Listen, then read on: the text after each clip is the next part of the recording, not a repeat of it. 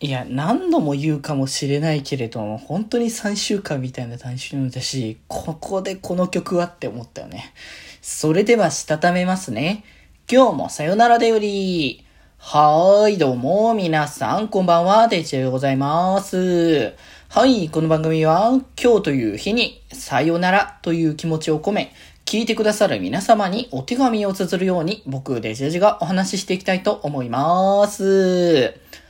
はい。ということでですね。まあ今日はね、虹ヶ崎学園スクールアイドル同好会のね、えー、第8話のね、お話ししていこうかなって形なんですけれども、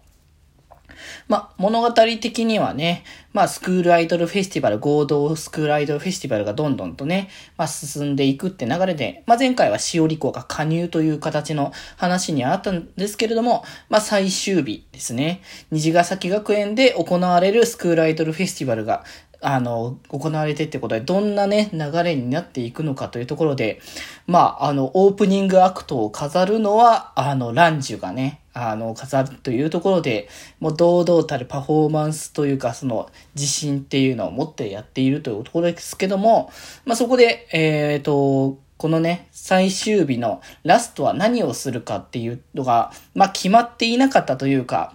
まあ、要は、ゆうちゃんが作った新しい新曲を、の、あの、全員で歌える曲っていうのを披露するっていうことにするっていう話だったんで、で、それで、ゆうちゃんが結構悩みに悩んじゃって、こう、いろいろこう期待されたりとか、そういう気持ちも、まあ、いっぱい持ってるからこそどうしようかっていう悩みをいっぱいしてたところ、まあ、同好会のメンバーもね、気を利かせてくれて、いろいろね、少し気を抜く機会を作ったらいいんじゃないかとか、いろいろ話を聞いてくれたりとか、やっぱ本当に、いや、いい仲間たちというかね、いや、そういうのでね、あの、行きつつ、その、実際その、ランジュのね、パフォーマンスを見たところ、かなりこう、感、感銘を受けというか、心にこう、ときめきをね、いっぱい、あの、もらって、こう、ランジの思いがね、しっかりとね、まあ、伝わったっていうところも込みで、本当にどうするべきかっていうところを悩んでたところに、まあ、やってきたのが、ミヤがね、あの、絡んできてくれるという。だミヤがもう、やっぱちょ、なんだろう、スクールアイドルを自分でやろうっていう方向性にはなってないけれども、着実にやっぱなんか同好会のメンバーたちと絡む機会は少しずつあって、で、まあ、ゆうちゃんのことも実際その課題で作った曲のところからやっぱ興味を少しずつは、あの、持っていたって話で、で、その、ミヤがね、こう、こう、同好会のために曲をね、作ってあげるっていうね、まあ、それは本当にもう素敵だという、もうそれはね、まあいいことだっていうところをね、まあこう言ってくれて、で、まあそのゆうちゃん的には、その気持ちを答えなきゃいけないとか、いろんな思いがあったけれども、まあランチのこうパフォーマンスを見た上で、なんだろう、こう、やっぱ、一個人のキャラクター性っていうのが、やっぱ、ゆうちゃんは強くなってきてるっていうか、もともとは、まあ、ゆうちゃんってのが、ね、あの、あなたっていう存在、要は僕たちみたいな、そういった、それぞれのキャラクターとしてのもの、だったから別に没個性であって間違ってないし、それが正しい流れではあったってところだったんですけど、逆にゆう、あの、ね、あの、ゆうちゃんという、こう、キャラクター性ができたからこそ、その自分の、こう、ちゃんとこう、表現するっていうことに対する、こう、意思っていうのが前に出たっていう。で、そこが、スクールアイドルとして出すわけじゃなくて、楽曲を作る側として、あの、パフォーマンスをする側のサポートだったりするし、そういったものとしてやっていこうっていう思いをで、でもそこに対してちゃんと自分のあの思いをしっかり届けたいっていう気持ちが前に出てきたからこそ回答がちゃんと出てきて、このね、楽曲制作をね、こう取り掛かるようになって、ミヤにもね、手伝ってもらって、まあ実際どんなものが結局生まれるのだろうかっていうところで、ラストのね、あのライブシーンに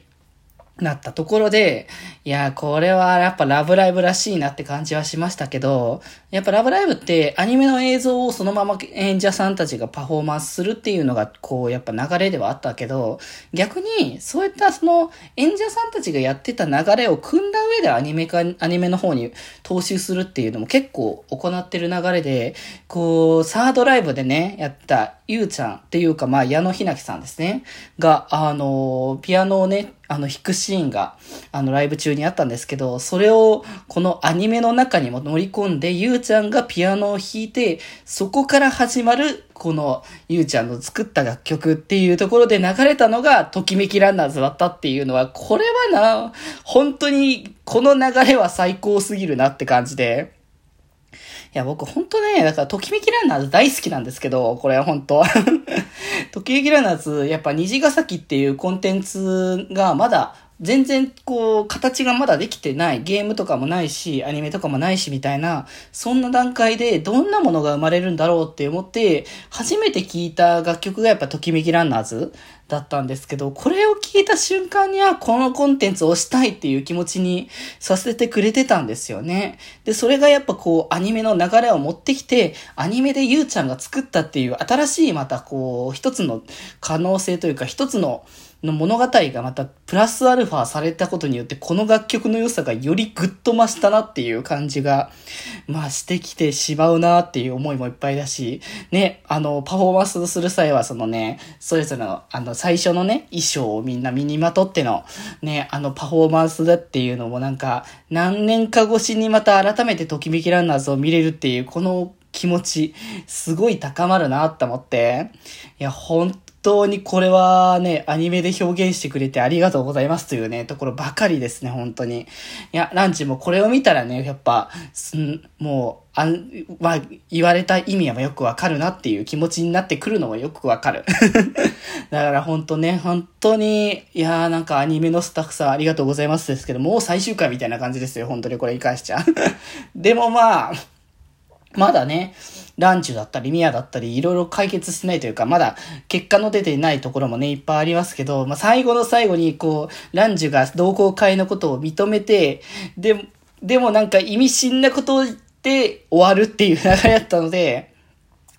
次回がちょっとね、気になる、ランジュはどうなってしまうのかっていうのがすごい気になるなと思いますし、まあ、次回見た感じによると、まあ、ランジュの回ではありつつ、ミアの回ぽいので、まあ、ミアがどういう、あのー、ね、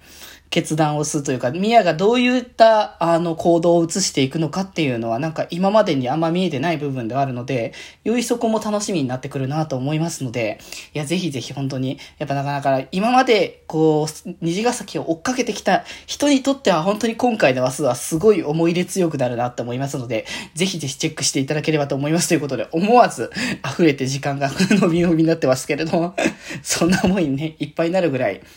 もうね、素敵なね、お話だったので、ぜひぜひチェックしていただければと思います。それでは今日はこの辺でまた明日。バイバーイ。